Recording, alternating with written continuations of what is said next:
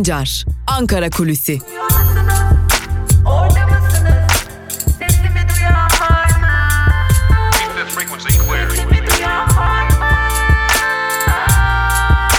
Özgürüz Radyo.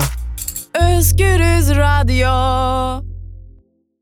Özgürüz Radyo'dan ve Ankara Kulisi'nden haftanın son gününde merhaba, günaydınlar sevgili dinleyiciler. Evet, yeni bir haftayı da geride bırakıyoruz.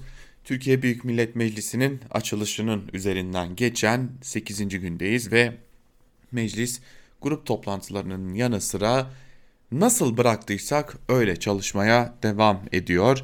Yine e, bir biçimde iktidarın istediği, iktidarın hedeflediği, iktidarın işine yarayacak, muhalefetin ise tam anlamıyla artık e, Türkiye'nin nereye gittiğini dahi bana kalırsa tahlil edemediği yasa tekliflerini görüşmeye komisyonlardan başlayarak devam ediyor. Malum Türkiye Büyük Millet Meclisi Genel Kurulu tezkere görüşmeleriyle Mali'ye, Suriye'ye, Irak'a gönderilecek askerlerle ilgili sınır ötesi operasyonlarla ilgili e, tezkereleri görüşerek başlamıştı mesaisine genel kurul olarak.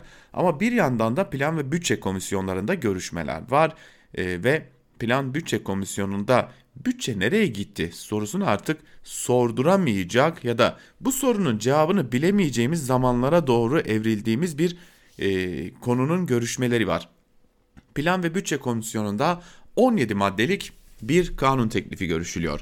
Dün de aktarmıştık bugün biraz daha ayrıntılandırmak gerekecek çünkü bunu 17 maddelik bir kanun teklifinden bahsediyoruz ve bu kanun teklifinin 1, 2, 3 ve 4. maddeleri fonksiyonel bütçe uygulamasının aslında geride kalmasını sağlayarak bir bağlamda e, bütçede bakanlıkların paraları nereye harcadıklarının üzerine bir perde çekecek ve o paralar nereye gitti? Yani halkın paralarıyla oluşturulan hazineden aktarılan bütçeler nereye gitti sorusunu ne Sayıştay verebilecek ne muhalefet bunun hesabını sorabilecek.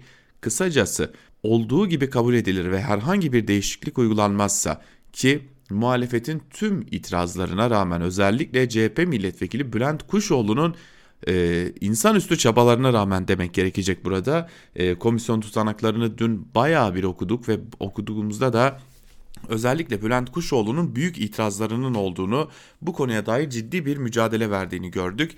Yani bu mücadele bir yere varırsa ayrı bir konu ama eğer bu mücadelenin sonunda bir e, noktaya ulaşılmaz ise ve bu teklif önce genel kurula, genel kuruldan da oylanarak kabul edilmesi durumunda artık bu yıl tartıştığımız Sayıştay raporlarını yani öyle kalem kalem gördüğümüz nereye ne gitmiş diye gördüğümüz ki kimilerin de bunu da göremedik. E, Sayıştay bunun içinde eksiklik var, usulsüzlük var e, gibi bir tespitte de bulunmuştu. Ama önümüzdeki yıl artık Sayıştay da e, ya da e, bir daha Sayıştay raporu ne zaman meclise gönderilirse o zaman öğreneceğiz. Çünkü Sayıştay e, kara bu raporlarını da askıya çıkarmadığı için meclise gidiyor. Meclisten muhalefet milletvekillerinden bizler bu raporları bulabilip okuyabiliyoruz.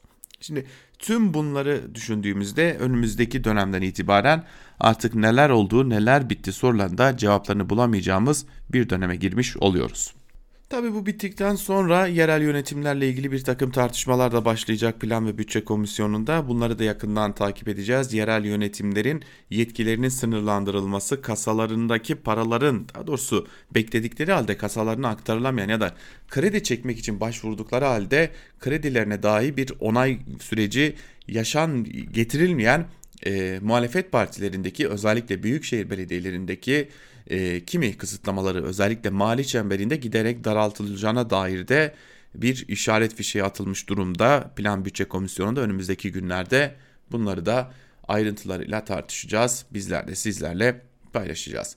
Şimdi tüm bunlar olurken bugün genel yayın yönetmenimiz Can Dündar'ın özgür yorumundan da e, ayrıntılarıyla dinleyeceğiniz şekilde tepki çeken e, yani görüşmenin kendisi değil ama özünün tepki çektiği bir e, noktaya gitmek gerekecek. Dün e, Ali Babacan ve CHP lideri Kemal Kılıçdaroğlu bir araya geldiler. E, görüşmenin ardından da yaptıkları ilk açıklama aman sakın yanlış anlaşılmasın. Biz ittifakı filan konuşmadık. Biz ittifakla ilgili herhangi bir değerlendirme yapmadık. Bu görüşme nezaket ziyaretiydi, mevcut siyasal atmosfer konuşuldu gibi açıklamalar yapıldı. Ama E, elbette haber bülteninde bu konunun ayrıntılarını aktaracağız. Yani bu görüşmede neler konuşuldu, açıklamalar neler bunları aktaracağız. Ama bu görüşmelerin biraz arka planına bakacağız şimdilik Ankara Kulisi programında. Zira bu görüşmeler her ne kadar ittifak yok, ittifak için görüşmeler olmadı açıklamasıyla gerçekleştiriliyor olsa da bu görüşmelerin arka planında başka amaçlar da yatıyor. Bu görüşme trafiğini başlatan isim İyi Parti lideri Meral Akşener'di. Meral Akşener aslında sağda bir ittifak oluşması ihtimaline karşı bu ittifakın lideri konumunda yani öncü partisi konumunda İyi Parti konumlandırarak kendisini de bu ittifakın öncüsü noktasında görmek istiyor. Ve bu nedenle Davutoğlu'yla Demokrat Parti ile yani Gelecek Partisi ile Davutoğlu'yla de Uysal'la Demokrat Parti ile ve e, son olarak da, da Babacan'la yani Deva Partisi ile görüşmeler gerçekleştirdi. Orada da bu bir nezaket ziyareti dendi ama bu sağda bir ittifak oluşması durumuna dair e, bir hazırlığın da ortaya çıktığına dair e, aslında Ankara'da net mesajların görüldüğü belirtiliyordu. CHP lideri Kılıçdaroğlu da bu mesajları almış gibi görünüyor. Ve e, İyi Parti liderine Meral Akşener aslında bu ziyaretlerle sizin yeriniz Millet İttifakı, Millet İttifakı'nda devam etmek durumundayız. Bu ittifak umut olmuş durumda. Dilerseniz de gerekirse de Cumhurbaşkanı adayımız siz olabilirsiniz gibi mesajların da gönderildiği iddia ediliyor, belirtiliyor.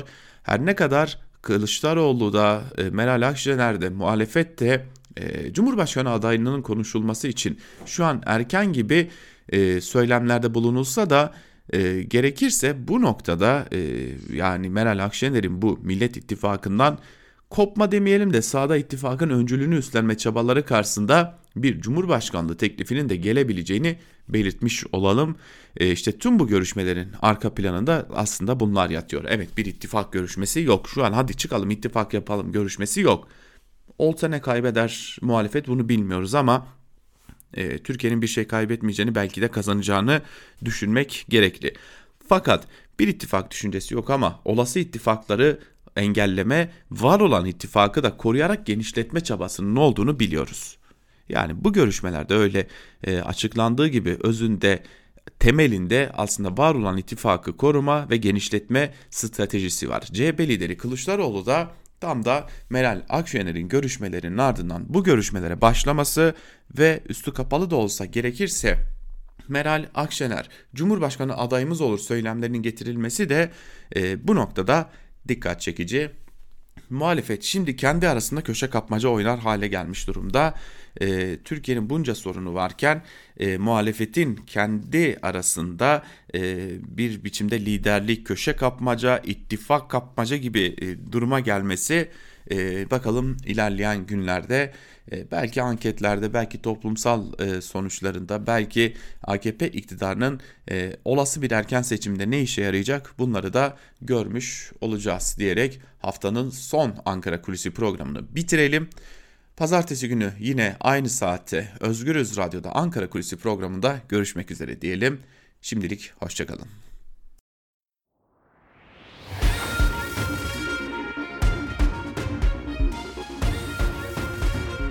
Altan Sancar, Türk basınında bugün.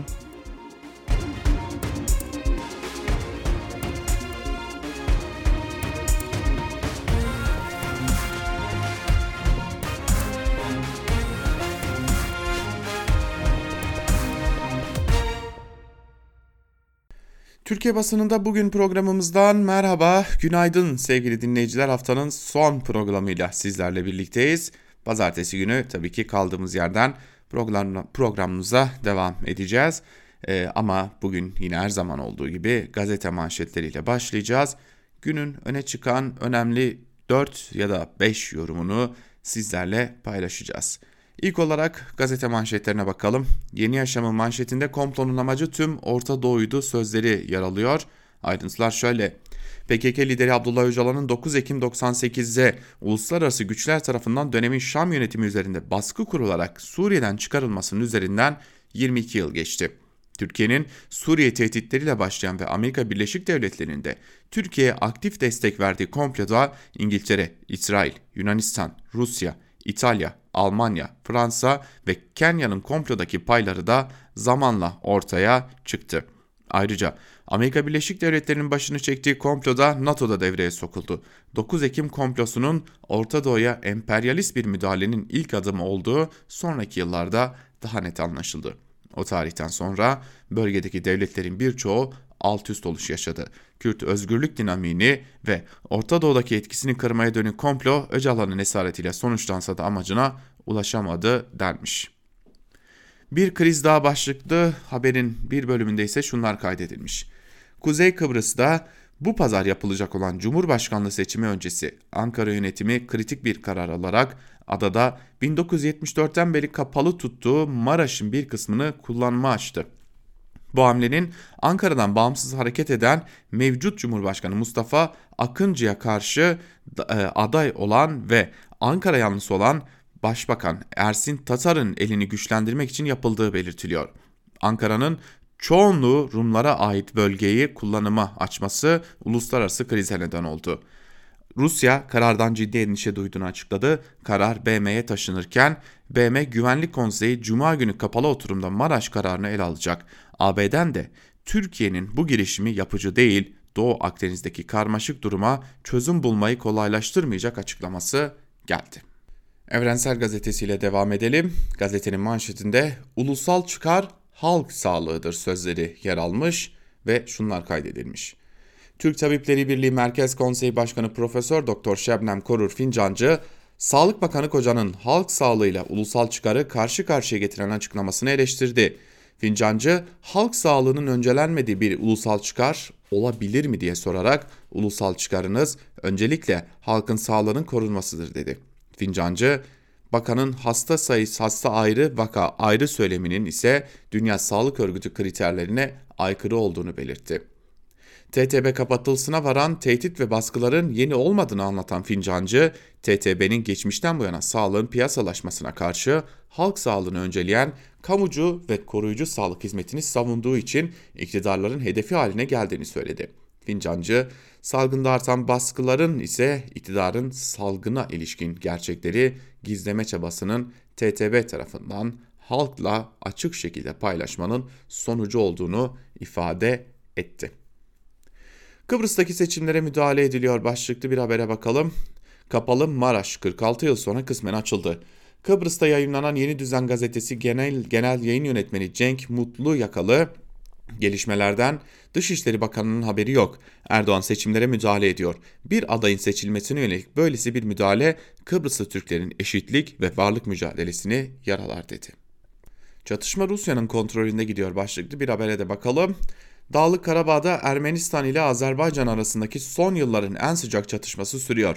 Profesör Doktor İlhan Uzgel, Azerbaycan'ın sahada üstün olmasına Rusya'nın izin verdiğini böylece batıya yakın Ermenistan Başbakanı Nikol Paşinyan hükümetini cezalandırarak istifaya zorladığını söyledi. Uzgel, Azerbaycan'ın da 7 rayon e, bölge dediklerinin bir kısmını ele geçirip çatışmayı bırakacağı öngörüsünde bulunmuş. E, İlhan Uzgel'in görüşlerinin fazlasıyla önemli olduğunu da belirtmek lazım. Evet bugün Bir Gün Gazetesi'nin manşetinde düzeltme ve cevap yer almış. 10 Ağustos tarihli gazetenizde yer alan Medipol Üniversitesi Çamlıca Hastanesi'ndeki hakkındaki haber gerçekleri çarpıtmakta ve daha önce tekzip edilmiş söylentileri de eklemleyerek kurgulanmış TESA ve kurucusu olduğu üniversite hakkında kamuoyunu olumsuz algı oluşturmaya amaçlayan iftira içeren bir nitelik taşımaktadır denilmiş e, Medipol Üniversitesi Çamlıca Hastanesi'den gelen bir tekzip yayınlanmış. Medipol e, Üniversitesi'nin de kimin olduğunu zaten biliyoruz. Hobi torbasından yeni cezalar çıktı başlıklı haberle devam edelim bir günden biz. İktidarın istediği maddeleri torbaya atıp meclisten geçirme planı yeniden devrede. Hobi bahçeleri düzenlemesi olarak sunulan teklifte gıda güvenliği haberi nedeniyle basına ceza da var. Yasak saatlerde içki satan bayilere kapatma önerisi de. Torbada tehlikeli gıda ürünlerin yer aldığı habere halkı korkuttukları gerekçesiyle ağır idari para cezaları verilebilecek. Saat 22 ile 06 arasında içki satan yerlere para cezası artırılacak. 5 yılda 3 ceza alanı satış belgeleri iptal edilecek. Bakanlık onayı olmadan sigara ka- kağıdı imal edenlere 3 yıla kadar hapis verilebilecek. Bir anda Osmanlı'da 4. Murat dönemine mi dönüyoruz diye de e, düşünmeden edemedim. Ki Osmanlı döneminde 4. Murat döneminde bile bu yasaklar herhalde bu kadar abartılmamıştır. Madeni buldular başlıklı bir haberi de aktaralım. Elektrik piyasası ve maden kanunlarını da içeren yeni torba yasa teklifi salı günü mecliste görüşülecek. 46 maddeden oluşan torba teklifte AKP döneminde 23 kez değişen madencilik kanunlarında yine düzenlemeler öngörülüyor. Değişiklikler arasında maden şirketlerinin ruhsat süresinin uzatılması ve faaliyet alanı sınırlarının dışına çıkılması halinde verilen cezaların kaldırılması da yer alıyor. Teklif Alamos Gold gibi şirketlerin ruhsat süresi bitmesine rağmen yenilenene dek çalışmalarını önünü açıyor. CHP'li Öztunç, bir yılda bin civarında maden sahasını ihaleye çıkarırsanız alıcı bulmak için kanunu yumuşatırsınız dedi. HDP'li Kenanoğlu ise Alamos Gold alanı terk etmedi çünkü bu kanunu biliyordu ifadelerini kullandı. Yine torba teklif, yine torba teklif. AKP'nin e, torba teklifleri ve o torba tekliflerden çıkan e, çok ilginç ve sadece ama sadece sermayeye AKP'ye yarayan değişiklikleri de görmüş oluyoruz diyelim ve Bir Gün Gazetesi'ni de noktalayalım. Ve Cumhuriyet Gazetesi ile devam edelim artık turumuza. Cumhuriyet'in manşetinde ya yeni baro ya da sürgün sözleri yer alıyor. Ayrıntılar şöyle. Türkiye Barolar Birliği seçimini etkilemek için baro genel kurullarını erteleyen iktidar, İstanbul'un ardından Ankara'da da iki nolu baroyu kurdurmak için 1200 kamu avukatına imza baskısı yapmaya başladı. Bakanlıklardaki avukatların masalarına dilekçe kağıdı bırakılarak imzaya zorlandığı öğrenildi. Üst düzey bürokratların imzalamayanı taşraya göndeririz sonucuna katlanırsınız dediği öne sürüldü. Sağlık Bakanlığı'ndaki avukatlara bir hafta içinde formlar doldurulup getirilsin şeklinde talimat gönderildi. Diğer bakanlıklarda da yoğun baskı olduğu belirtildi. Bunu İstanbul'da da yaşamıştık. Şimdi de Ankara'da yaşıyoruz avukatlar için. Biraz da tercih meselesi diyelim. Anlamayana sözlük başlıklı bir habere bakalım. TürkSat vermesi gereken hizmetleri başka şirketlerden aldı. Usulsüzlüğü saptayan Sayıştay denetçileri yazdıkları raporda kanuna göre TürkSat'ın aldığı işleri doğrudan yapma zorunluluğu olduğunu belirterek kurumu uyardı. TürkSat böyle bir zorunlu olmadığını savundu. Sayıştay denetçileri doğrudan kelimesinin anlamı Türk Dil Kurumu'nun Türkçe sözlükte sözlüğünde aracısız olarak herhangi bir aracı kullanmadan olarak tanımlanmıştır. Dolayısıyla TürkSat'tan yapılacak alımın herhangi bir aracı kullanmadan yapılması gerekir diye açıklama yazdı. Geldiğimiz durum bu. Akşener partiye zarar vermeyin başlıklı bir diğer habere bakalım. İyi Parti lideri Meral Akşener, Koray Aydın'ın başkanlık divanında görevlendirilmesine karşı çıkan vekillerle görüştü. Akşener'in Aydın'ın istifası için bastıran vekillere partiye zarar vermeyin, sorunları birlikte aşarız yanıtını verdiği öğrenildi deniliyor haberde. Böyle olmuştur zaten. Türkiye'deki bütün siyasi partiler için bunu söylüyorum. İstisnasız sağ sol hiç fark etmeden gerçekten e, aman e, kol kırılsa da yen içinde kalsın e, mantığı Türkiye'deki bütün siyasi partiler için nedense hep geçerli olmuştur. Ve Karar Gazetesi ile devam edelim. Karar Gazetesi'nin manşetinde ekonomi böyle gitmez sözleri yer alıyor ve ayrıntılar şöyle. Dolar karşısında yılbaşından bu yana %33 değer kaybeden Türk lirası gelişmekte olan ülkeler arasında en büyük erimeyi yaşarken muhalefet liderleri ekonomi yönetilemiyor, 2023'e kadar ne ekonomik sistem ne siyasi meşruiyet dayanır sözleriyle hükümeti eleştirdi. Akşener ve Davutoğlu'nun ardından Kılıçdaroğlu ve Babacan da erken seçim zorunlu dedi şeklinde aktarılmış haberler. Şimdi dün bir e, anket aktarmıştık sizlere. E, neydi bu anket? E, bir metropol araştırma şirketinin bir çalışması. Türkiye'de ekonomiyi en iyi kim yönetebilir sorusu yöneltilmiş.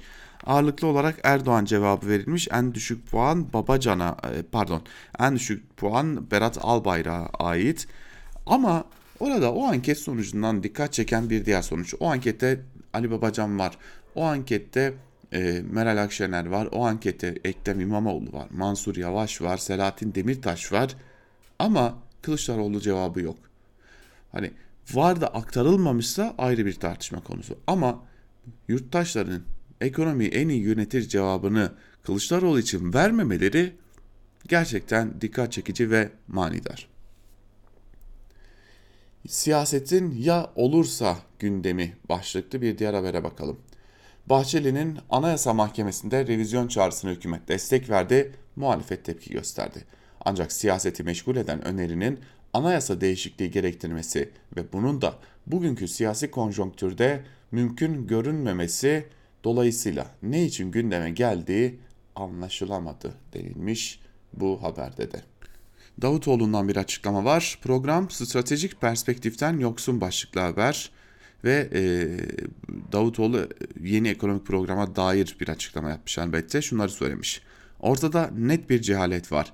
Yeni ekonomi programının varsayımları tam bir cehalet örneği. Program tutarsız ve stratejik perspektiften yoksun.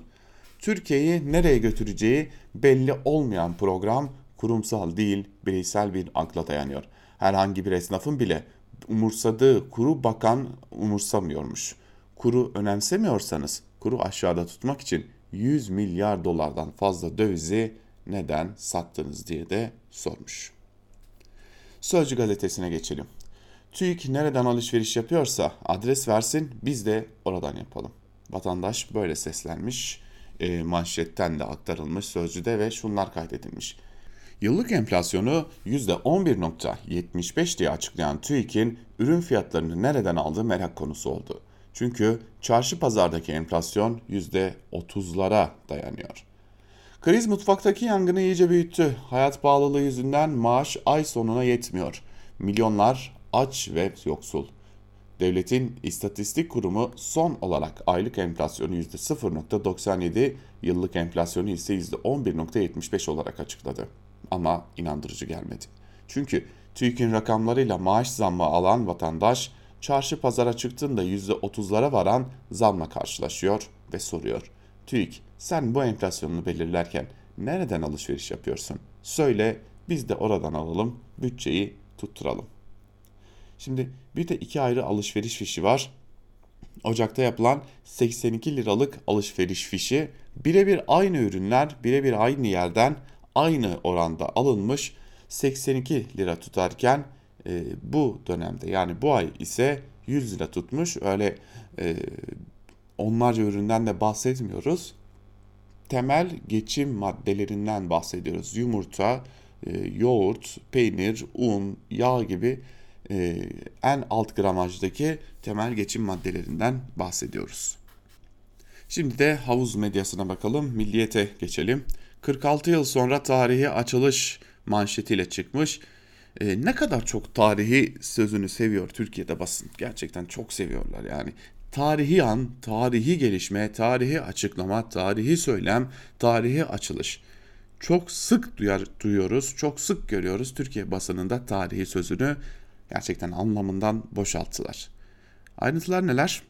Gazi Mausan'ın bitişiğinde tam 46 yıldır askeri yasak bölge statüsünde olan Maraş'ın kamuya ait olan Demokrasi Caddesi ile sahil kısmının bir bölümü sivillere açıldı. Halk açılan bölümü belli kurallarla 09-17 saatleri arasında gezebilecek. Sahilde denize girebilecek. Can ve mal güvenliği için ikazlara uyulması, güvenlik şeritleri dışına çıkılmaması istendi denilmiş. Ayrıntılarda ne anlamı vardı da acaba Kıbrıs'taki seçimlere birkaç gün kala açıldı sorusunu da böyle sadece şuraya bırakalım. Gerisini Kıbrıs halkı e, seçimlerde verecektir. Dünya artık dur desin başlıklı bir habere bakalım. Azerbaycan karşısında cephede tutuna, tutunamayan ve e, er, sivillere füzeyle, füzelerle saldıran Ermenistan savaş suçlarına bir yenisini daha ekledi. Gence'nin en büyük okulunu 10 metre yakınına önceki gece balistik füze düştü. 3000 öğrencinin eğitim gördüğü okulda ağır hasar oluştu denmiş ayrıntılarda. Peki e, yapmışsa zaten ki yapmış gibi görünüyor. Vurulmuş yani okul. E, bu bir suç elbette ki. Peki Azerbaycan'dan atılan füzenin e, Dağlık Karabağ'daki tarihi bir kiliseyi vurup yerle bir etmesini neden haberlerinize vermediniz? Habercilik yapacaksanız iki taraftan da vermeniz gerekirdi. Cepheden bildiren bir diğer gazete Hürriyet'e bakalım. O balalar işgali bitirdi manşetiyle çıkmış Hürriyet'te ve şunlar kaydedilmiş. Azerbaycan anne kucağında terk ettikleri topraklarını yaklaşık 30 yıl sonra tankla dönüp Ermenistan işgalinden kurtaran balalarını Yani çocuklarını konuşuyor demiş. 30 yıl sonrasından bir haber yine cepheden bildiren Hürriyet'in Rıza Özel ve Feyzi Kızılkoyun adlı muhabirlerinin haberi e, nerede savaş varsa orada militarist bir selam çakmaya ihmal etmiyorlar. Bu işgali, bu işgal bir kangrendir başlıklı Erdoğan'ın açıklaması da var. Ermenistan'ın uzlaşmaz ve şımarık tavırları sebebiyle 30 yıldır adeta kangrene dönmüş bu meselenin çözümü işgalin son bulmasıdır. Türkiye olarak tüm kalbimizle Azerbaycan'ın haklı mücadelesini destekliyoruz denilmiş. Gerçekten bunu büyük bir içtenlikle söylemek istiyorum. Benim e, biz de çatışma bölgelerinde çatışmaları takip ettik, yaşananları takip ettik, oradan haberler aktardık ki bunu Özgürüz Radyo'da da yaptık. E, herhalde hiç fark etmez genel yayın yönetmenimiz e, bize böyle bir dayatmada buluna, bulunsa ki bulunmayacağını biliyoruz mesela ama herhangi bir çalıştığımız kurum bu illaki Özgür Radyo olacak değil. Herhangi çalıştığımız bir kurum bize gidip oradan savaşın bir tarafını güzelleyeceksin diye e, bir açıkçası bir dayatmada bulunsa herhalde o gün işi bırakırım. Muhtemelen bunu yapacak birçok meslektaşım da var. Birçok meslektaşımı da tanıyorum. Çünkü savaş güzellenecek bir şey değil. Hele ki gazeteciler açısından hiç güzellenecek bir şey değil. Yani burada ne Azerbaycan'ın ne Ermenistan'ın ne Türkiye'nin ne de başka bir devletin tarafı olmamak gerekiyor. Burada taraf olunacaksa halktan yana taraf olunmalıdır. Çünkü savaştan asıl etkilenen savaşı çıkaranlar ve e, değildir. Savaşta mağdur olan halktır. Bu sadece benim görüşüm. Yanılıyor da olabilirim elbette. E, ve geçelim sabaha. Sabahın manşetinde sihalarımız destan yazdı sözleri yer alıyor. Türkiye Afrika Ekonomi Forumu açılışında konuşan Başkan Erdoğan önemli mesajlar verdi. Savunma sanayide ülkemiz dışa bağımlılığını %70'lerden %30'lara düşürdük. Dünyanın ilk 100 savunma şirketleri listesinde 7 firma ile temsil ediliyoruz. İHA, SİHA ve TİHA üretimlerinde ise artık dünyanın ilk 3-4 ülkesi içindeyiz demiş. Ee, bu açıklamayı yapmış. Geçtiğimiz gün hatırlatalım Kanada'dan bir e, ne gelmişti? Bir ambargo gelmişti. Bu ambargo ile birlikte e, bu SİHA'lar, İHA'lar ne olacak soruları da e, açık e, bir e, karmaşa haline dönüşmüştü. Yine sabah yine Ermeni kar karargahı yerle bir edildi. Başlıklı bir haber. Azerbaycan işgali altı, e, Azerbaycan'ın işgal altındaki Karabağ'da ilerleyişi 12. gününde devam ediyor. Ermeni güçlere ait askeri karargah silah ve mühimmat depolarını imha ettiği görüntüler paylaşıldı denilmiş. Yine Azerbaycan devlet, Ermeni ise halk olarak aktarılmış. Siz bu ülkede bir sıkıntı çıkarmadan durmayacaksınız. Bu anlaşıldı artık. Yeni Şafak'a bakalım. Yeni Şafak manşetinde savunmada destan yazıyoruz sözleri yer alıyor. Ben artık bu haberi aktarmayacağım. Az önce aktardık Sabah gazetesinden. Ee, silah öven gazeteciliğe de değinmeye gerek yok. Akit'e bakalım. Akit'in manşetinde saman lobisini kudurtan tablo sözleri yer alıyor ve bir de saman lobimiz oldu. Hayırlı uğurlu olsun. Akit'in elde ettiği tarımsal veriler saman edebiyatı üzerinden Türkiye'de tarımın çöktüğünü iddia eden malum zihniyeti yalanlıyor.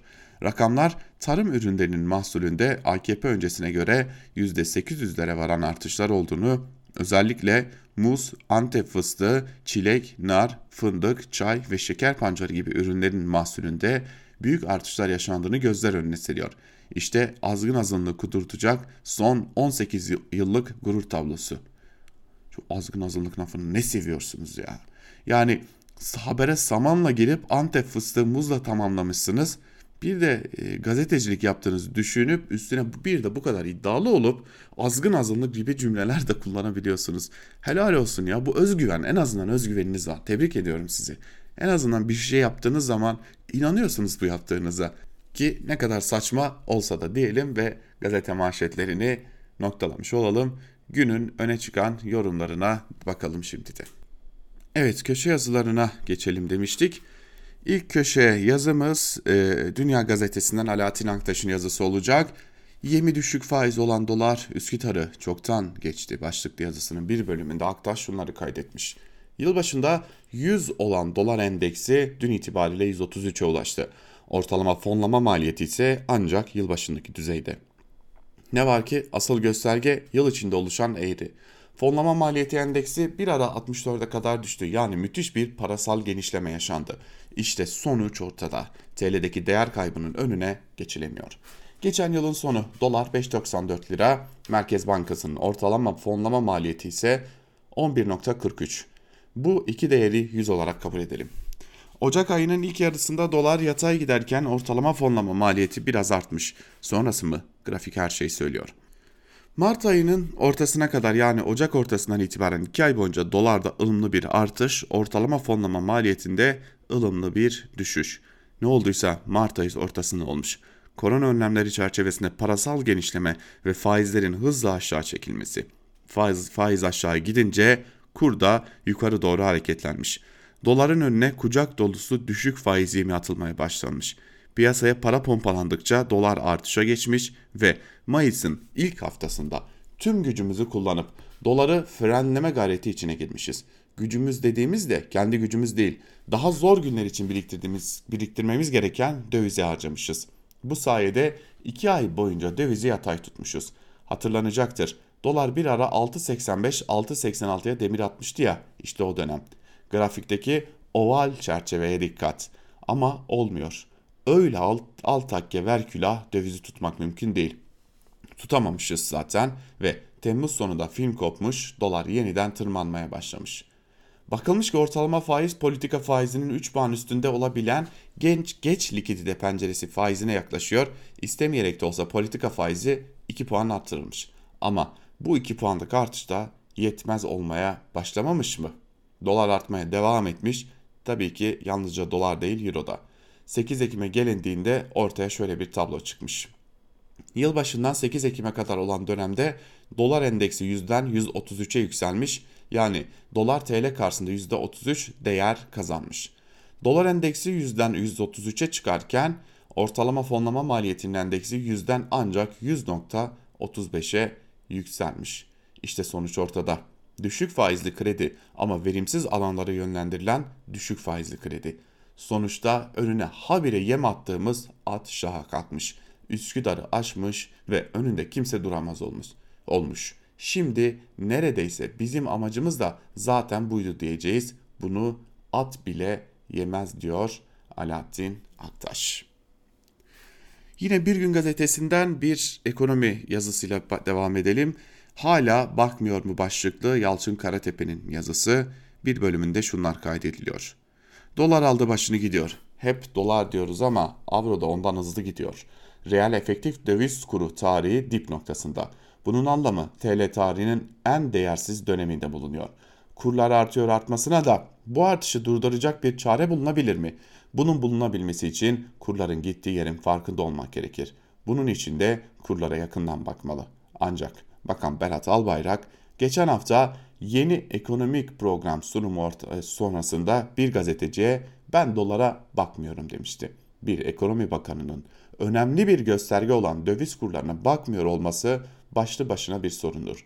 Özellikle dolarizasyonun yaygın dış ticaret hacminin 350 milyar dolar olmasının beklendiği şirketlerin ve devletin döviz borcunun yüksek, kurlardan enflasyona geçişin belirgin olduğu bir ülkede döviz kuruna bakmayan bir ekonomi bakanının neye baktığı doğal olarak merak konusu olur. Şimdi kurlar yükseliyor. Dün dolar kuru bu yazının yazıldığı saatlerde 7 lira 94 kuruş seviyesindeydi. Ağustos ayı başında 6.80 olan dolar 1.14 lira artarak 7.94 liraya ulaştı. %17'lik bir artıştan söz ediliyor. Bakan dövize bakmıyor olabilir ama bakmak zorunda olanların uykularının kaçtığına eminim. Bu burada sadece borcu olanlardan bahsetmiyorum. Döviz kredisi kullandırmış olan bankaların da gözü kulağı kurlardadır. Çünkü alacaklarını tahsil edememe riski artmaktadır. Bu demektir ki kurlardaki artış beraberinde kredi riskini getiriyor. Son günlerde gazetelerde okuyorsunuz pek çok şirket kredilerini yapılandırmak için alacakları, alacaklılarıyla görüşmelere başlamış. Daha önce yapılandırılmış olan kredilerin yeniden yapılandırılması talep ediliyor. Ödeyemeyecekleri için bunu yapmaları kaçınılmaz. Siz diyebilirsiniz ki bu şirketlerin ve bankaların sorunu beni ilgilendirmiyor. Bana ne kur artışından, kredi riskinden ya da ödenemeyen kredilerden. Eğer öyle düşünüyorsanız bir sonraki ekonomi bakanı olmaya namzetsiniz demektir diyor Yalçın Karatepe'de yazısında.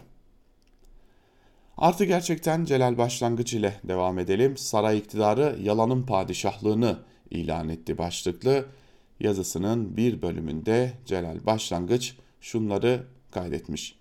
IŞİD Kobani'ye saldırırken dünyanın dört bir yanı dolduğu gibi Türkiye'de de protesto gösterileri başlamıştı. 6 Ekim'deki gösterilerde yer yer gerginlik yaşansa da bir çatışma, kundaklama ya da linç olayı gerçekleşmemişti. Tek bir şiddet yaşanmamıştı. 6 Ekim akşamı HDP MYK toplantısından sonra 20 gibi partinin resmi sosyal medya hesabından Kobani ile ilgili dayanışma gösterileri için destek çağrısı yapıldı. O gece ve ertesi gün hiçbir şiddet olayı yaşanmadı. Hatta gösterilerin temposu biraz düşmüş gibiydi. 7 Ekim günü saat 14 sıralarında Erdoğan Antep'ten adeta müjde verir gibi seslendi. Kobani düştü düşüyor. Bu açıklamanın hemen ardından Varto'da bir göstericinin özel harekat polisleri tarafından açılan ateş sonucu öldürüldüğü yolunda bir haber düşüyor sosyal medyaya. İşte Varto'da yaşanan bu olay 6-8 Ekim gösterilerindeki ilk ölümdür. Ardından iki gün boyunca ülkenin dört bir yanından ölüm haberleri geliyor.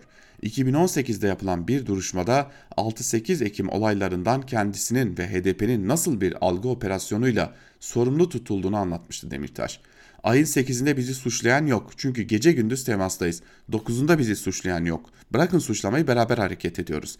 İmralı'dan not getiriyoruz, birlikte okuyoruz, koordine ediyoruz, şiddeti durdurmaya çalışıyoruz. Suçlayan yok. Ayın 10'u oluyor, suçlayan yok. Ayın 11'inde patlanarak bir açıklama yapılıyor. Demirtaş'ın açıklamasıyla sokağa dökülen halk 54 kişi katletti. Katil Demirtaş tam 48 gün sürdü. 48 gün. Hepsi arşivdedir burada. 48 gün 763 tane makale benim ismimle kazıldı. Katil Demirtaş sabah Yeni Şafak takvim akşam bilmem ne. İktidarın 6-8 Ekim'de yaşanan şiddet olaylarını ve ölümleri Demirtaş'ın ve HDP'nin üzerine yıkmak için söylediği yalanlar 6 yıl sonra yine HDP'ye bir operasyon bahanesi yapılıyor. 6 yıldır söylenen yalana 6 yıl sonra saray iktidarı yeniden dört elle sarılıyor. 6 yıl sonra hukuka aykırı olarak HDP yapılan bu operasyon sonrasında saray sözcülerinin açıklamalarına bakılırsa 6-8 Ekim olaylarında yaşamlarını yitirenlerin hesabını soruyorlarmış. Siz o olaylarda öldürülen 50'den fazla kişi içinde Yasin Börü'den başkasının adını duydunuz mu? Elbette duymadınız. Çünkü saray iktidarı olayların sorumluluğunu HDP yıkabilmek için gösteriler sırasında yaşamını yitiren Hüdapar sempatizanı bir gencin adını bayrak olarak kullanmıştır. Zaten Türkiye'nin 12 kentinde yaşanan olaylar sırasında ölen 53 kişinin katillerini bulmak için tek bir dava açılmıştır. Yasin Börü ve 3 arkadaşının katili oldukları iddia edilen kişiler yargılanmış, mahkum edilmiştir. Ama diğer ölenlerin katillerini bulmak için tek bir adım atılmamıştır. Hatta tam tersine tazminat talebiyle mahkemelere başvuran ailelere yargı tarafından ölenlerin kusurlu olduğu söylenip dosyalar kapatıldı. Saray iktidarı şimdi sorumluluğu kendine ait olan olaylar üzerinden HDP'yi mahkum ettirmek için eski bir yalana dört elle sarılıyor. İktidarlarını sürdürebilmek için şimdi dördüncü yenin padişahlığını ilan ettiler. Yalanın demiş Celal Başlangıç. Sözcü gazetesinden Çiğdem Toker ile devam edelim. Sayıştay'ın Merkez Bankası raporu başlıklı yazısının bir bölümünde Toker şunları kaydetmiş. Bugün Sayıştay'ın Merkez Bankası'na ilişkin 2019 denetim raporundan saptamaları paylaşacağım. Normalde Merkez Bankası bütçesinden personeli için SGK'ya genel sağlık sigortası primi ödeniyor. Ancak buna rağmen personelle bakmakla yükümlü oldukları kişilerin tedavi ilaç giderleri için özel bir sigorta şirketiyle sözleşme imzalandığını görüyoruz. Merkez Bankası özel bir sigorta şirketine tam 38 milyon 922 bin 248 TL ödeme yapmış. Ödeme hizmet alımı ihalesi kapsamında banka bütçesinden karşılanmış. Sayıştay bu ödemeyi mevzuata aykırı olarak niteledi.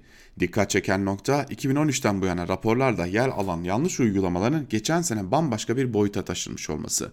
Raporda bu başka boyuta özel vurgu yapılmış. Önceki yıllarda tedavi gider faturası bankaya getirilip tutarı bütçeden karşılanırken 2018 yılındaki sözleşme kapsamında değişen durum rapora şöyle yansıyor. banka personeli ve bakmakla yükümlü olduğu kişiler için özel sigorta şirketine banka bütçesinden sağlık primi ödenmektedir. Söz konusu uygulamada banka personel veya bakmakla yükümlü olduğu kişiler herhangi bir tedavi görmese dahi sağlık primlerini bütçeden ödemektedir. 2019 yılında da aynı uygulamanın devam ettiği görülmüştür. Kritik bir vurgusu var Sayıştay'ın. Malum Merkez Bankası bağımsız. Bu niteliği dolayısıyla diğer kamu kurumlarından farklı davranabilme yetkilerine sahip. Misal personeline dahil konular banka meclisinde belirlenebiliyor. Sayıştay, işte Sayıştay buradan hareketle bu durumların üst norm olan kanun maddesine ve aykırı olmayacağını vurguluyor ve SGK'ya sağlık primi öderken özel sigorta şirketleriyle sözleşme imzalayıp bedellerin bütçeden karşılanma uygulamasından bir an önce vazgeçilmesini istiyor.